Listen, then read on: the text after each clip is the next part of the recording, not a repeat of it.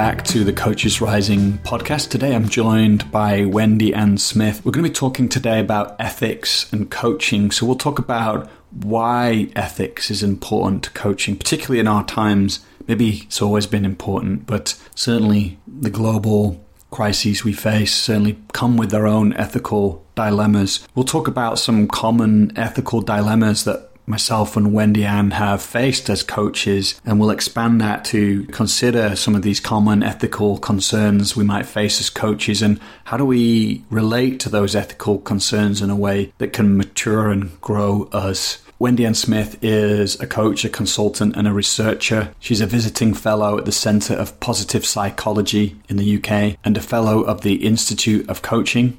She is also the co founder of the Coaching Ethics Forum and they are hosting a virtual conference on the 8th and 9th of December on ethics in coaching. If you are listening to this podcast and you are not on our mailing list, you'd like to join our ever growing community of transformational coaches, then you can head to coachesrising.com and you'll find a sign up box there. Coaches Rising is a provider of online coach trainings, so you can find out more about those at the same URL. All right, let's dive in. Here's the podcast with Wendy Ann Smith.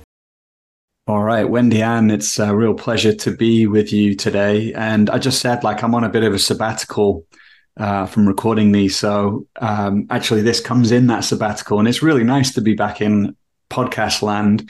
You know, we've just been checking in a little bit before we press the record button. And, you know, I think we felt our mutual inspiration to to kind of show up as just as we are inside this conversation around ethics that we're going to explore today. And the uh, you have you've put on this um, uh, coaching and ethics forum, which is coming up in December, and so you know I think for me this conversation around ethics is just so central. A few years ago, I'd be like, oh, ethics, you know, that's not very sexy, or like, oh, that's like rules about what I should not do and do, and they seem kind of obvious. You know, don't hurt people and be be kind and all of that. But you know, I've I've come to I've woken up to how it's so central to being human. So. I mean, ethics is central to who we are as well, but there's also the morality aspect. And we have to remember that they kind of need to, they kind of mingle, but separate them as well. Um, and because that can become overwhelming, I think, with everything that's going on in the world today. But if we are all kind of cognizant of where we are individually and then the impact that has further afield, I think it helps um, to not feel so overwhelmed by what's going on. So uh, I want to read one thing and then actually just get right into in more detail why ethics is important in coaching. And I think we can touch into some really interesting applications of ethics. But I really appreciated reading this on on the website that you you have with this organization. And so you wrote um, or it was written there ethics in coaching is like the elephant in the room ubiquitous essential to our practice at times complex but fundamental for mature practice. And in a way i guess the question it tees up for me is like how how how can we how is ethics relevant for coaches? Like where where would you start when explaining that to people listening? Yeah, well, it's um, I again, I think this could be a really overwhelming topic for people, and and so where you would start is just about honing in on your values um, and and also realizing that you know it's something funny about coaching is that we have all these different uh, coaching conferences and and talks around about the place, and they're all on various topics um, around coaching, and they all matter. And I think if when we start talking about ethics, we can be talking about those exact same topics, but we're asking slightly different questions. And we're asking about how do how does that type of intervention impact the coaching? But not just what what how it impacts it and what you might be trying to get out of it but what what are the other things you need to be taking into consideration to make sure that you're doing the least harm the most good as a rule of thumb for knowing you know, having a determination about whether something is um, at what degree of ethicality it is. I've um, and so I think that what I'm enjoying about this ethics work, and I've actually grown into enjoying it, to be honest. I get a bit overwhelmed by it initially because of where people were positioning me in, in I, what I consider to be a really unrealistic space as the expert on ethics. I don't think any of us are actually experts on ethics, but we all have different degrees of ethicality or maturity into that ethicality. And so exploring all the different topics around coaching and how it shows up within the practice, but also as you as a professional. Um, showing up for me in this space here with you. You know, I'm still in that professional space and need to show up um, accordingly. So I want to be mindful of the things I'm saying, um, given it's going to go out there to whoever decides to listen to it. And um, and so we just need to be asking, tweaking the questions around um, everything that we're doing within the professional space, within the practice, but even more broadly. So I know I've gone off from a, it's not a starting point, but it is a starting point, in fact. It's like, you know, what is it about how you're showing up as a professional that um, says that you're doing the least harm, the most good? some people might argue against that rule of thumb, but it's a really good starting rule of thumb to have. It's like when you go about engaging in this particular um, activity within the professional space, what's going on for you inside of you? you know, what, where's the tension? And listen to the tension. Let's explore the tension. What's that about? What do we need to know more about that? Because I guarantee you there's a decision point in there somewhere that you need to explore more about around whether it's your own values, someone else's values, um, whether it's you're going against what you're being obliged to do or not do. Um, can you really fulfill that or not? What's the impact? Who's impacted? So the tension that you'll have inside you is something that I think is a good starting point of building that awareness about what's happening inside of you so you can explore it in greater detail and understand and make better decisions and hopefully better actions. Yeah. Could you share some of the tensions you've encountered as a coach that have brought up some of these ethical dilemmas and you know what what were those dilemmas and how did you go about making a decision?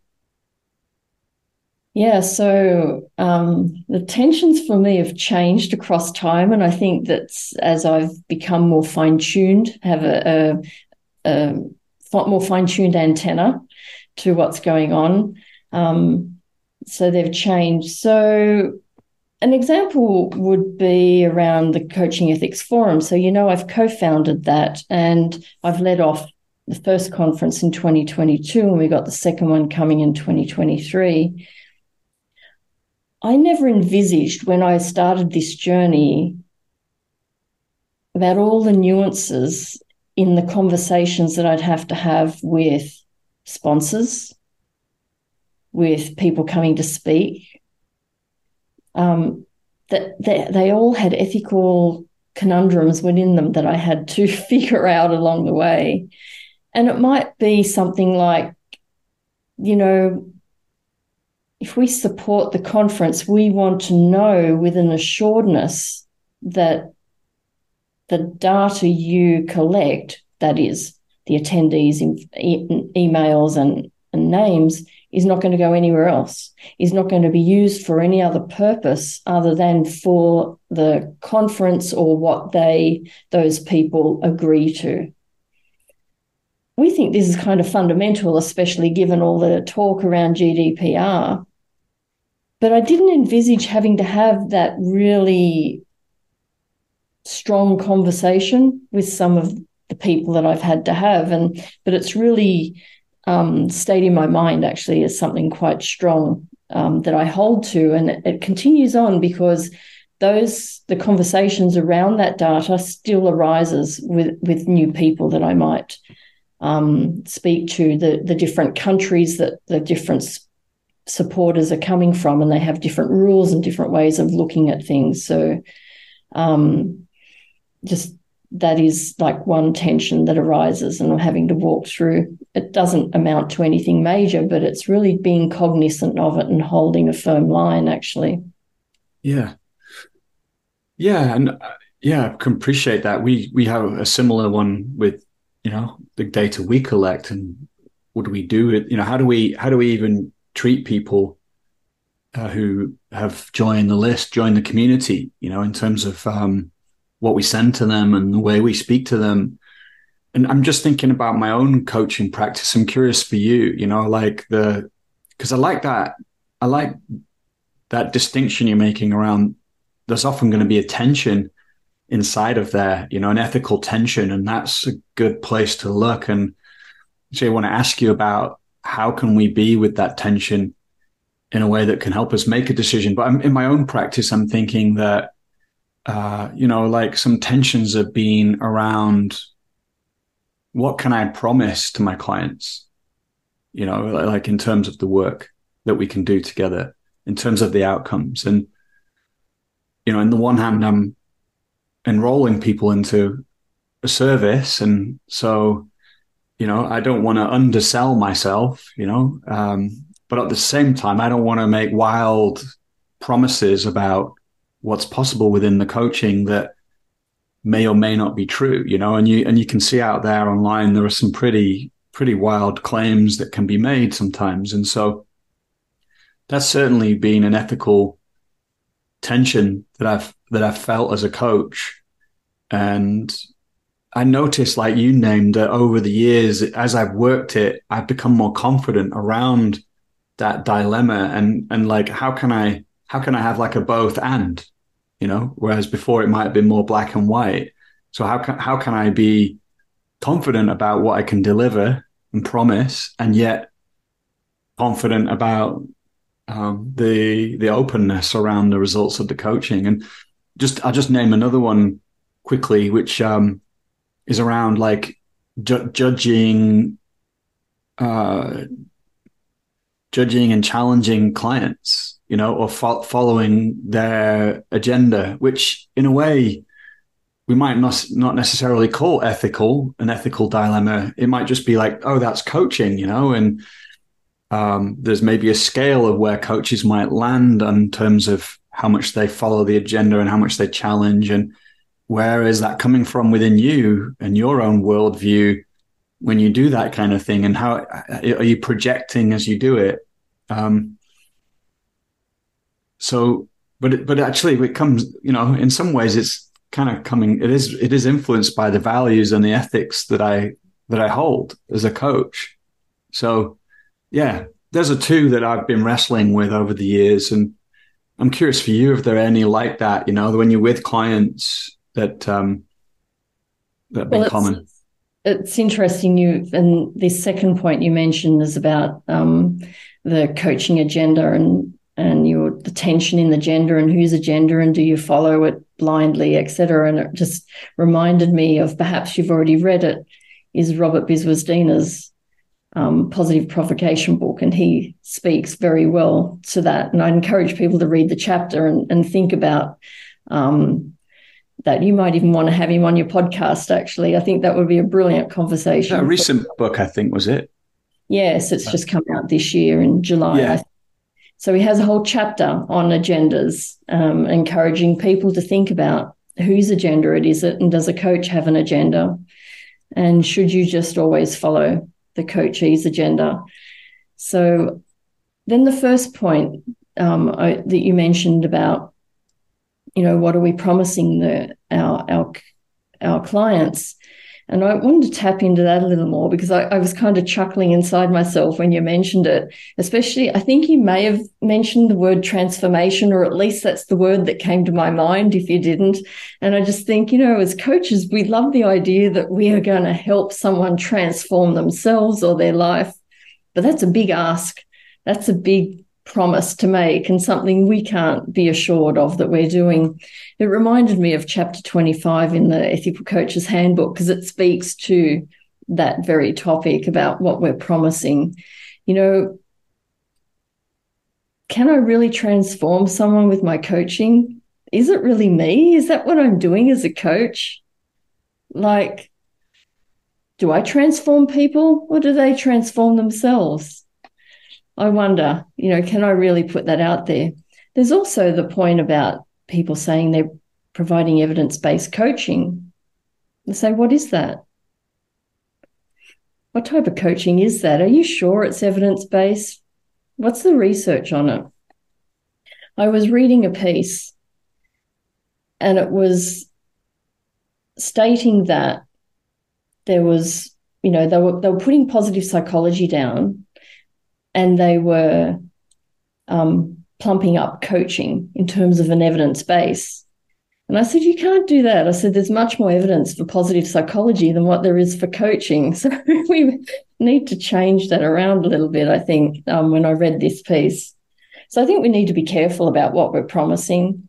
And it's also about what we know and what we bring to it and our skills. There's more more to the the conversation around um, how we promote ourselves. And it's beyond what we write on a website.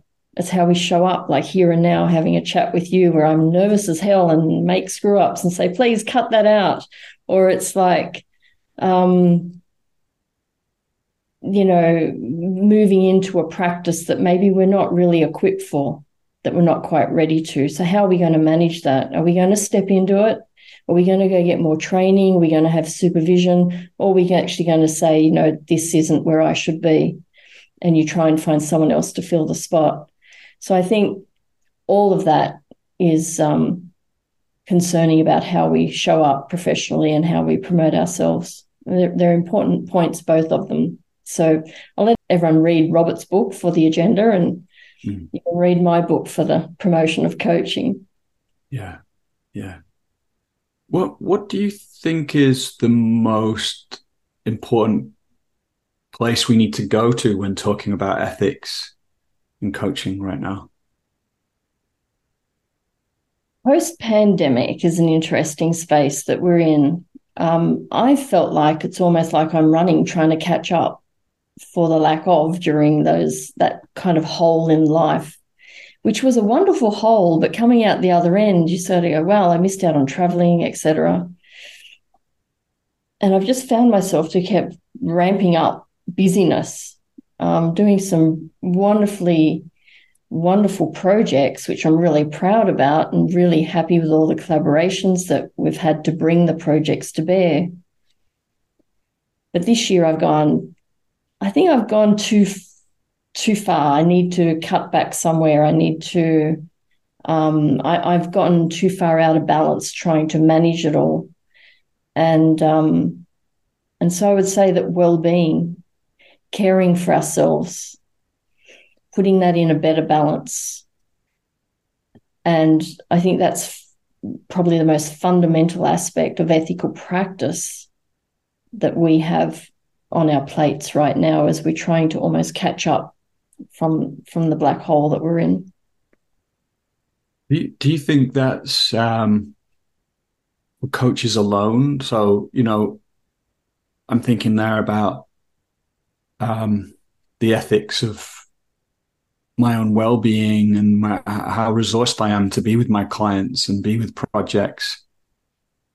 Um, but I'm also thinking about the the you know how, how I might relate to that topic within my clients and how you, you, know that this maybe comes to like this this like where the agenda comes from you know like in a way uh, i also relate to that busyness and i've been thinking myself around like how how our world is kind of like ontologically designed you know that we can it's so easy for us to kind of be busy doing all the time exciting projects coming up and and there's an emphasis around activity and production being of value and and and um yeah, that there's a cost to that basically. And I think that, you know, you could, it's a complex topic, but maybe there's a, that in some ways that's, um, one of the causes of our relationship to our environment and the environmental crises we face and stuff. So, so I guess I'm trying to get to this like ethical, global ethical concerns inside the crises we face and people getting burnt out and feeling just tired of of uh, you know this being inside this machine, and therefore I'm coming back now to therefore our role as coaches to you know to to either hi- highlight that or you know um, be a provocateur perhaps or or even that you know sometimes I coached in um, corporations. I used to coach in, in larger corporations more than I do, and and you coach coach someone, and then they'd go back into that system, and it would just kind of eat them back up again, you know. And so, yeah, my what's my question side of this? You know, like um, coming back to what you shared about being busy, and therefore, how do we relate to that on an ethical level as a as a coach with ourselves and our clients? Yeah. Yeah, and I think it's a good question, but I'm I'm kind of wanted to step back from part of the question because I think coaches are giving beings.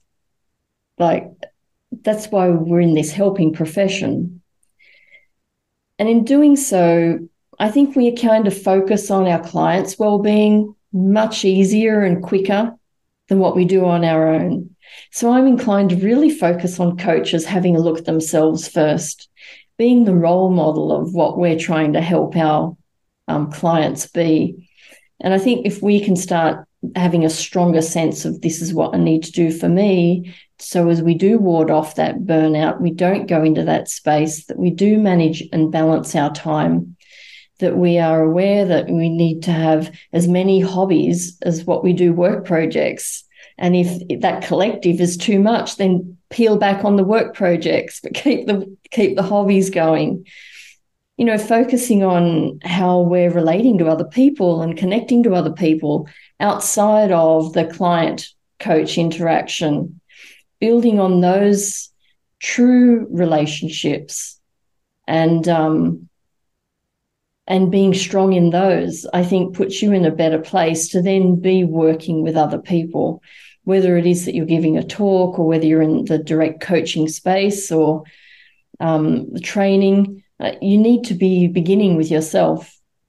And, um, it's interesting that we're on this topic because during the pandemic, by chance, um, I was editing the positive psychology coaching in the workplace book. So w- when we began that book, it was just prior to the pandemic. Then lo and behold, the pandemic hits. And I just realized that all these authors were working on this project during, for us editors, during a really difficult time in life. And I started to, um, to think about what's my role um, in helping them get this project done and be in good form. And I wasn't sure because, you know, they were all over, we're all spread all over the world and working on books in this way, you are working at a distance. That's just how it works.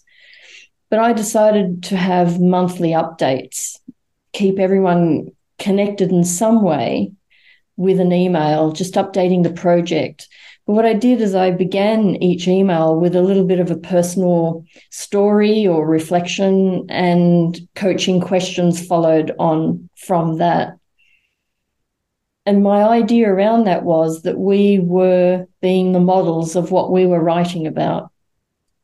We were engaging in that material and working on ourselves while we're writing and engaged in this project.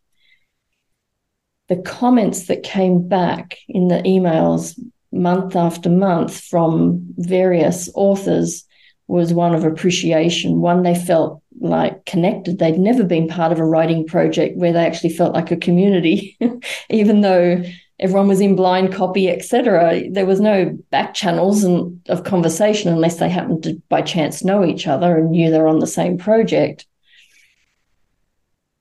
But just this act of sharing a bit of yourself and then using coaching questions founded in psychology and positive psychology to help build their strength, their resilience, their psychological strength, really, to maneuver themselves through um, through the pandemic and the writing project. So again, we were focusing on ourselves while then working on others. And we touched on topics in relation to relationships, the different ways they showed up, what our needs might be, um, what kind of emotions are going on at the moment, and actually then acknowledging just how resilient we are when we get to the end of the project. And I would say these are fundamental ethical considerations that we need to be working with for ourselves first and then our clients. And our clients, if we want to, we can have really open conversations about that let them know that's part of the contracting, that that's what you want to do. Mind you, I've never contracted for a well-being coaching session. The clients wouldn't even know that I'm focusing on, on a particular area of well-being because I'm just coaching them as a human, which incorporates all facets of them and their human experience um, but having an understanding of the psychology that's behind it um, is probably what makes the difference for someone in that well-being space. What what um because in a you know that was an act of leadership on your behalf. You made a decision there to engage that writing project and everyone involved in a particular way. What value do you think influenced your decision to make that decision? um, that my value is the the walk to talk. You know, I, I actually get really tired of um, people in the professional space, whatever professional space it is, that have a lot to say and they know a lot. They do. They could speak much better about the science of things than what I do because I just don't like to speak that way specifically.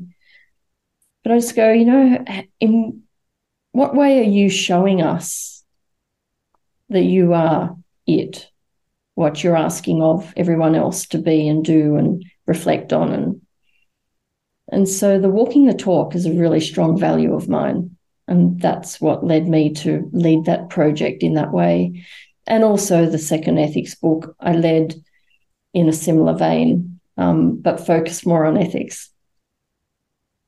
I mean, that's a that's a powerful ethical dilemma, isn't it? You know, how much are we espousing what we advocate as opposed to, or as well as opposed to embodying? You know, and that that that is a that's been a core ethical dilemma for me. Now you share that, yeah, I've wrestled with that in my own life a lot because you know, particularly when I was younger, getting into big philosophical ideas and getting really excited by it and then enthralled and then kind of, you know, it's easy to get kind of caught up in the language of it and kind of, but actually, how much am I espousing that work as opposed to uh, to really embodying it? And I feel,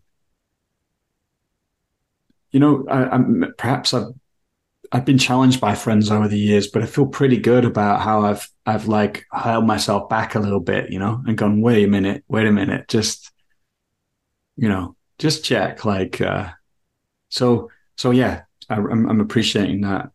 Um, do you it's, feel like, yeah, go ahead. It's an interesting point um, because I I have the sense that when we are incorporating all these parts of what we're talking about into our way of being, that we are actually better off. And I have a sense that this is the case. So I've actually, I'm actually leading a research team on looking at this in relation to coaches, um, specifically coaches who are educated in positive psychology and incorporate that then into their coaching. So we've got some work coming out soon, hopefully. around that that might validate what I personally experience in my own life. And I, I, look at that in relation to this year where I felt like I've been at my absolute limit. And I'm now able to say, okay, there's some projects moving on, so I can I have more space. Um, as opposed to in the year of 2020, where everything went quiet, um, except for one or two very large projects and I had more thinking time. I had more space to really process things. Um, and it was challenging. It was a big project that I'd never led before. Was the edited book, but um, I think I fared really well just delving into that kind of material. It was like, um, it was like nourishing the soul to be engaged in this material that says that that helps you just thrive in life. It kind of puts you on a different plane in some way. And so um, I have a sense that we're going to have um, this is what we might get out of our research when we, but I could be wrong. Mm, yeah. Yeah, it m- makes me actually think about the the ethics of positive psychology or the eth- the ethics of um, where do we place our our attention. Um, yeah, you know, I wouldn't just put it onto positive yeah. psychology per se, yeah, even great. that's my research is. I actually put it onto just personal development more broadly. Yeah.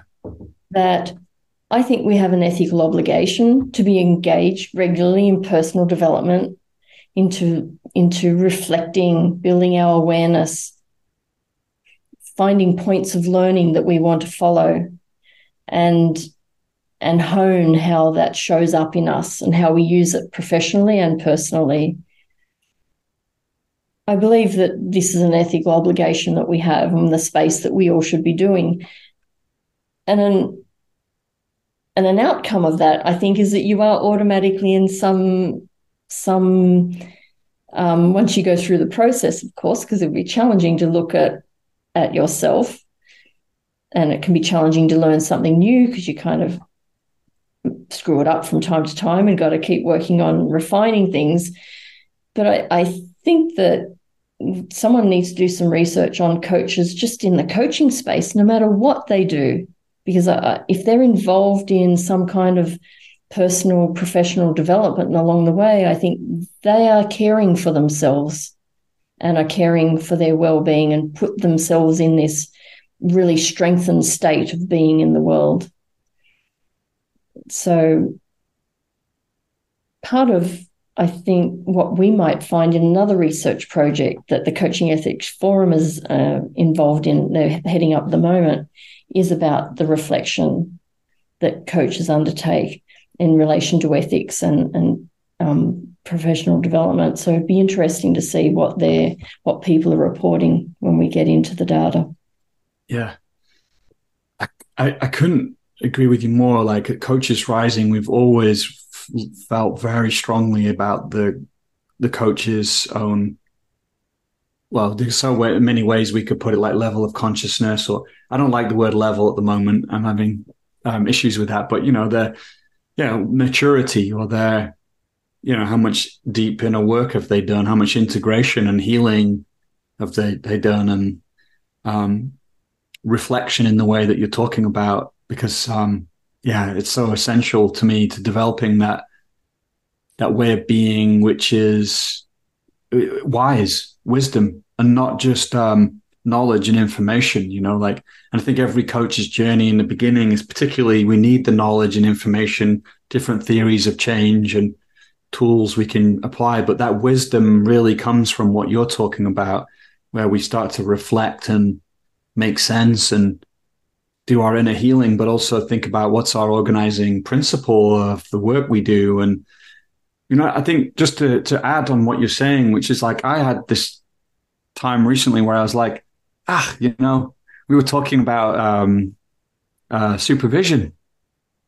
And I, you know, we were like just talking amongst a few coaches, and some people were like, "Yeah, I have supervision," and I was like, "Oh, I did, I did do supervision for a couple of years, but actually, I've got to be honest, it's been it's been a while. It's sporadic. I, I do get it now, but it's quite sporadic, you know. And I was like, ah, that doesn't sit with me that well, actually.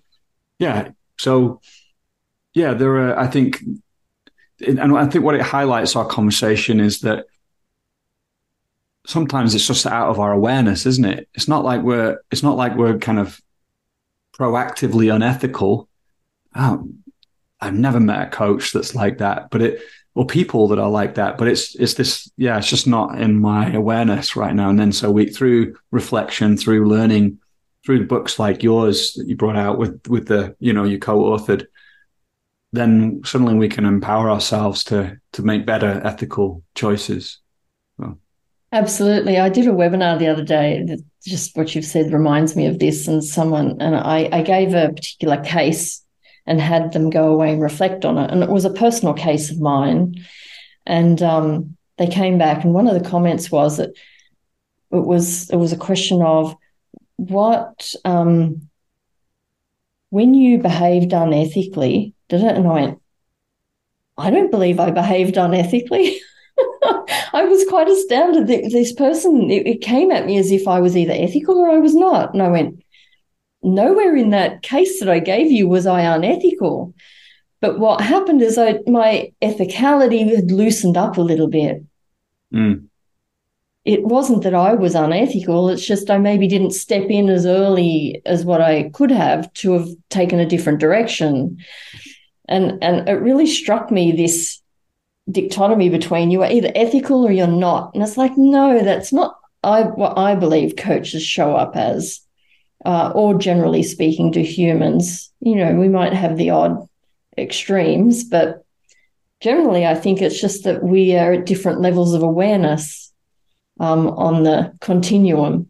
Mm. And we want to just be continually working to um, strengthen and lengthen the antennas so as we are making better decisions and along the way. It's an interesting thing about um, when we're talking about ethics that so much of the conversation ends up being at this stop point of going, so we make better decisions. Mm-hmm. But what good is a decision unless we act on it? Mm.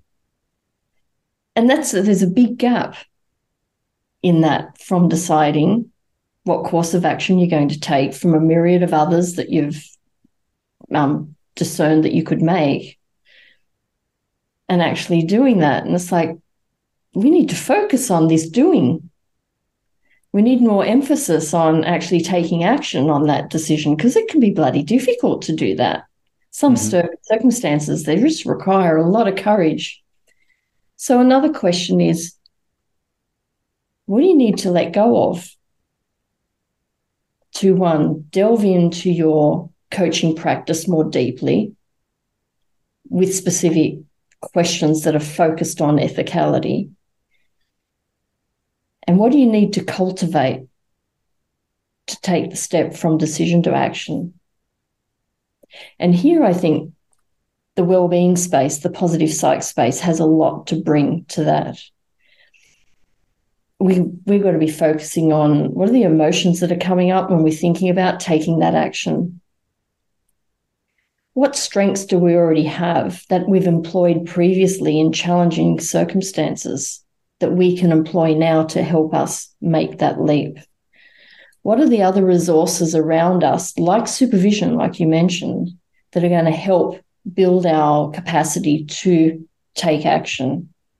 I think in the coaching space, we need to have a lot more focus across ethicality generally, but also on that knowing to doing space so we get to doing.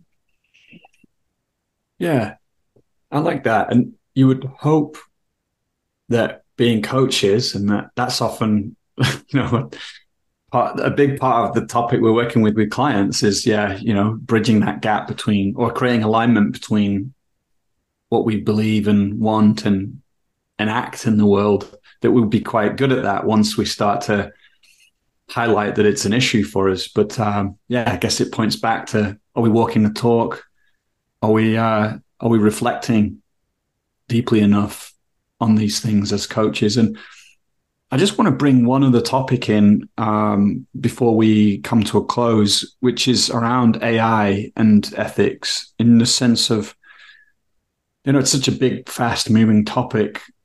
Uh, but j- incredible what an ethical matura like AI has become for me. Yeah. Suddenly I'm like, having to relate on a really deep level about what AI will bring to coaching, but what how is AI different to being human? What makes a human a human, and uh, what what ethics and worldview is baked into AI that might be positive, but also could be negative, and therefore, you know, what differentiates coaches and so on, so on. So, um, how how is that? How are you relating to ethics in terms of AI and everything that's bringing? It's an interesting space and a fast developing space, and you almost can't keep up with it. And I think there's plenty of people who know better or, or envisage better what's coming up with AI than I. That's not something I kind of sit in. Um, what I like to do with AI is come back to the fundamentals again, because I think it's so fastly forward moving, and everyone, it's like the latest catch cry, the latest in thing to be part of um, the AI conversation and even in relation to ethics, that I think what happens is, you know, where we started with this ethics exploration that drove uh, myself and the Coaching Ethics Forum to want to really hone in on ethics in coaching. And it is about some of those very fundamental aspects of a human being in the world and using their tools um, in coaching and, and what are the ethical considerations we need to make around that. So I, even in relation to AI, I think we just need to come back to the very fundamentals as well and not lose the exploration of those fundamentals in relation to AI, which is which is around privacy. This is about I've accepted by clicking OK that we're going to record this session. I accept in doing that that this is going to go out to whoever wants to listen to it and it will be a public public recording in good form, I hope. so I just, you know, that's just one example that we have to just always not forget to come back to the fundamentals while we're exploring all the new aspects of AI. That's a real concern for me that we're we're looking to the future so much because it is so quickly arriving on us and we have to look to the future to some way kind of prepare for it from an ethical perspective. But I think what helps us build that is continuing to look back at some of the fundamentals of ethics around coaching, whether it's in person or in AI. They're the same issues at hand. Yeah. Yeah, I, I totally agree. I actually think in a way that's the that's what I've found myself in the most that that conversation, the foundation of like, it's not even like oh, um, you know, it's like jumping on the AI train and then like being in it and like okay, because you can get caught up in that and the excitement of it. But um, I haven't even decided whether you know this is again like a good thing, you know, in inverted commas. Like, is it a good thing? Of course, it's very nuanced and complex, but um, for sure I'm not just like, great, AI, AI and coaching is the future and we should do it. You know, should we create a coaches rising program on it? Yes, of course. No, no, we're like, well, we're not sure about this yet. Like, actually, there are some fundamental concerns about some of the values that AI might be built upon. And, um, yeah, and, and, uh, what impact that might have on, on humanity. So, yeah. let's kind of reflect on these foundational principles first. So, yeah. So, at the Coaching Ethics Forum conference, we've got a couple of really good um, speaking sessions on AI coming up. Um, so, I think they will be really invigorating and thought provoking for many people. And if we're going then talking about some of the fundamentals, we just think about confidentiality. Who out of all the listeners that might listen to this, where are they keeping their calendar of what clients they see when? Is it a handwritten book, which most of us don't use anymore? Is it on our phone, but it's also linked to our laptop that's maybe also going through Microsoft Outlook calendar and or maybe through Google Calendar and any other calendar electronically that you're connected to. And who has access to that calendar? And are they bound are they bound by the same confidentiality rules for your coaching practice as everyone else? What processes do you have in place to keep that it confidential. There's some of the fundamentals that I don't think coaches are really thinking enough about in relation to technology and coaching. Just, just uh, I know we're going to finish, but ha- like, because I don't think about that. I kind of go like, as you share it with me, I'm my, my thought process is like, oh, oh yeah, okay, uh, yeah, but what am I going to do? Like, you know, stop using Google Calendar? All right. And I just kind of brush it off and go, forget that one. But what what could we do in that instance? Yeah, I mean, what could we do? Really, that's a, that's a real. Tell me, I want to. I want to know. Like, help me out. and that's the, and that you know, you coming to me with that question and me kind of refusing to go there on an answer. Yeah is the perfect example of ethics in practice. I don't want to give an answer. I want you to go away and explore that and think about that and think about how am I going to manage this in my coaching practice so I'm maintaining the principle of confidentiality. Let let's stay with this a moment. It's great. Juicy. Have you got like if can we stay with it? Yeah. Because so this is a great ethical dilemma, yeah? Because this again, what I'm sat with as you reflect that back is like, okay, cool, yeah, no, I like that. So when he didn't, when Wendy Ann didn't tell me what to do with it, and then I'm like, oh yeah, but you know what I'm going to do? I'm going to end this call, and then I'm going to go downstairs, and then I'm going to have forgotten about it in 30 seconds, you know, or less.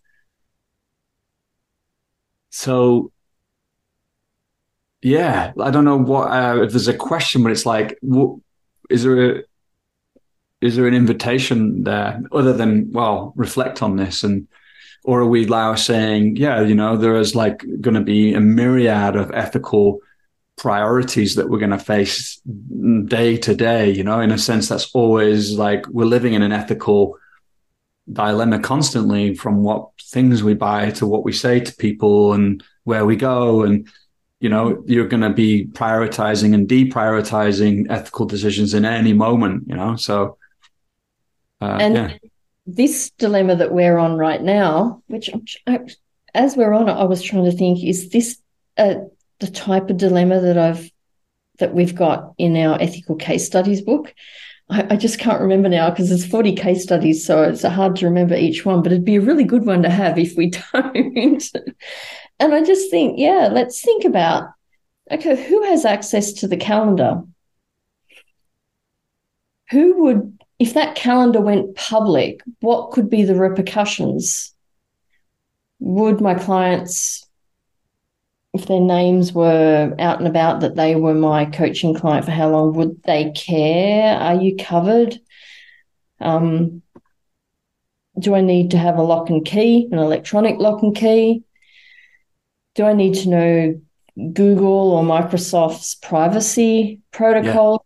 Yeah. You know, it's like a setup space, this one. And, and if you change it in some way that you might use that provider instead of someone else, then it's another setup ethical space. It's not one that I think you need to revisit again and again, but you need to set it up properly in the first instance. And then maybe have a have a time period of maybe every 12 months you just check on it. Yeah is everything still working as we want it to be? Do we need to tweak it? Yeah. That's helpful. Yeah, I just thought like, hey, at least I should read Google's, uh, you know, terms of use. I mean, it's just making me think about why a lot of my friends have left left WhatsApp because of their because of their um, you know code of ethics. I mean, they don't probably call it a code of ethics, but their code of conduct or whatever. And uh, you know, for a lot of my friends, are like, yeah, it's not yeah, if you read the small print, what you have to give up in terms of using that, it's not worth it for them. So, yeah. Um, yeah, I really appreciate this.